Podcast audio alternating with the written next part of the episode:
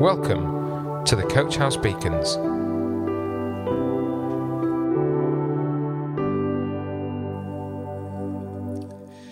Hello, welcome to today's Coach House Beacon.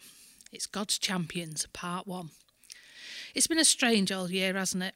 Usually we'd have been watching Wimbledon, urging on our champion, groaning when they missed and cheering after another amazing rally where you thought, they'll never reach that return, or they can't stretch for that ball, surely. There are numerous sporting events where we're thrilled and amazed at just how skilled and talented some of the contestants are. We like to see a champion succeed, and even more to see the underdog come good, beating the opposition or proving themselves against the clock of their previous best time. Well, the Bible has champions in it as well. Some obviously spring to mind, such as Joshua with a mighty destruction of the walls of Jericho, or Gideon seeing off the enemy forces with a smashed pot, a flame and a trumpet. Others are not so obvious. If you've never read the story of Esther, then now is the time to do so. It's one of the best stories of intrigue, overcoming evil, standing up for the truth, and ultimately shining bright in dark times, being a champion for those who are treated with disregard. The story goes, the Jews were in exile in Persia. King Xerxes was on the throne, and he liked to show off his extensive wealth and throw lavish parties for dignitaries that bordered his lands. Chapter one describes him displaying his wealth for one hundred eighty days, followed by a seven-day banquet in the palace gardens. All was going well, until the king demanded that his queen Vashti be paraded in front of the, his guests. She refused point blank, which humiliated him in front of his influential guests. As a result, his advisers suggested looking for another queen to replace her, because he had to save face. This all sets the scene for Mordecai, one of the exiles from Jerusalem, when Judah was overtaken by King Nebuchadnezzar. Mordecai cared for his cousin who'd been orphaned. Her name was Esther. When he saw the edict from the king, he arranged for Esther to be taken to the palace to become a candidate as the new queen, along with many others who seized the opportunity to improve their lot. Mordecai was wise and told Esther in chapter two, verse ten, not to reveal her nationality and family background. His wisdom was to prove crucial later in the story. The young Jewish girl had beauty treatments, nutritious food, and lovely clothing provided. In turn, she was liked by everyone who met her. After ten months, she was presented before the king, who saw her great beauty and decided to crown her as his queen. Still, he did not know her background at all, and throughout, Mordecai had sat daily outside the palace gate, sending messages to Esther and checking she was safe and looked after. One day, Mordecai overheard a plot by two guards to assassinate the king. His clear-minded approach was to inform Esther, who would in turn tell the king. The plot was subsequently overturned, and Mordecai's name was recorded in honour of his actions. The twist in this story comes with the royal appointment of Haman, a high-ranking noble official of the king. He demanded an unfounded respect from everyone, an expectation that every knee would bow before him. However, Mordecai could not comply with this, and on discovering that he was Jewish, Haman's unreasonable response was to plan and plot against the whole Jewish community.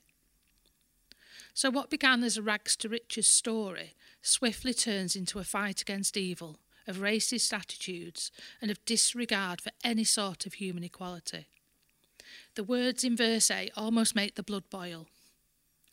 Then Haman said to King Xerxes, "There is a certain people dispersed among the peoples in all the provinces of your kingdom who keep themselves separate. Their customs are different from those of all other people, and they do not obey the king's laws. It is not in the king's best interest to tolerate them." It spells immediate danger and disaster, as the plan set forth was to annihilate all the exiles on a given date. Immediately, Mordecai dressed in sackcloth and ashes, wailing bitterly. It came to Esther's attention, and she learned of the attack, so sent messages to her cousin Mordecai. His responses are some of the most prominent words in this portion of Scripture. In chapter six it says, "Do not think that because you are in the king's house, you alone of all the Jews will escape," he said to Esther. "For if you remain silent at this time, Relief and deliverance for the Jews will arise from another place, but you and your father's family will perish. And who knows but that you've come to your royal position for such a time as this? The plan throughout Esther, God's plan throughout the Old Testament, the plan to preserve a family line so that one day Jesus will be born, the Messiah, the Saviour of both the Jews and the Gentiles. Esther's bravery shines through in that she determines to bring up the matter of her people with the king. Her wisdom, learned at the side of Mordecai, also comes to the fore. She doesn't rush in and demand, which would incur certain death.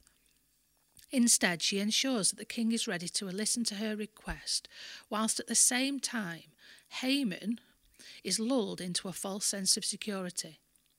Read chapter five and you can feel the self-confidence of Haman, who thinks he's to be honoured, while in the background he's still plotting to kill Mordecai.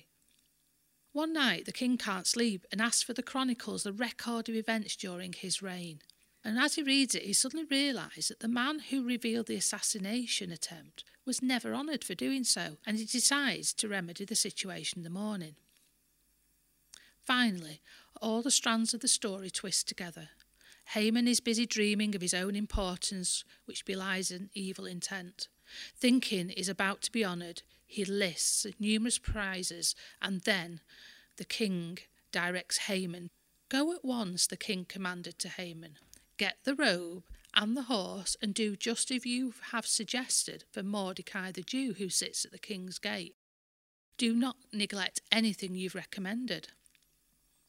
The king is desperate to please his queen and will provide anything she asks for.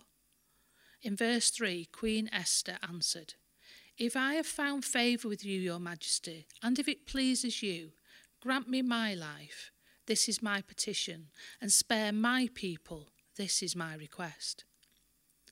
Her request was granted, and Haman was impaled on a pole fifty feet in the air, and the destruction of the Jews did not take place.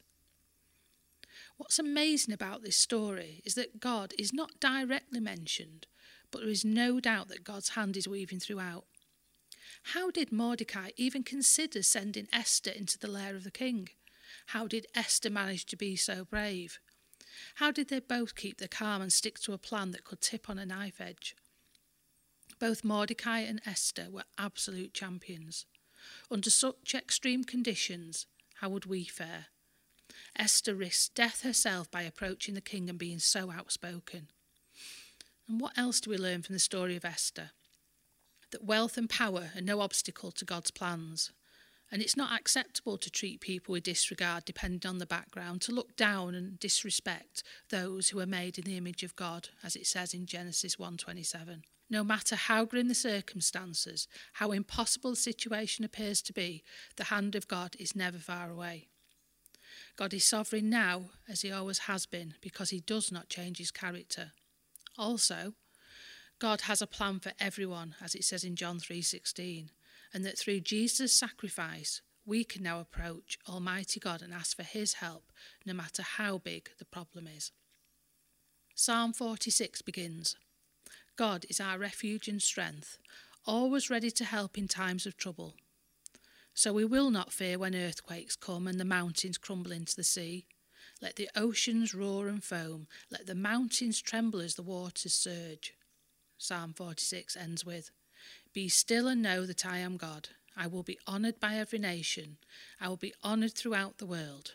The Lord of heaven's armies is here among us. The God of Israel is our fortress." Coach House Beacons, the Coach House Church Daily Devotional. To find out more, join us on Facebook, Instagram, or on our website at w w w dot coach house church dot org.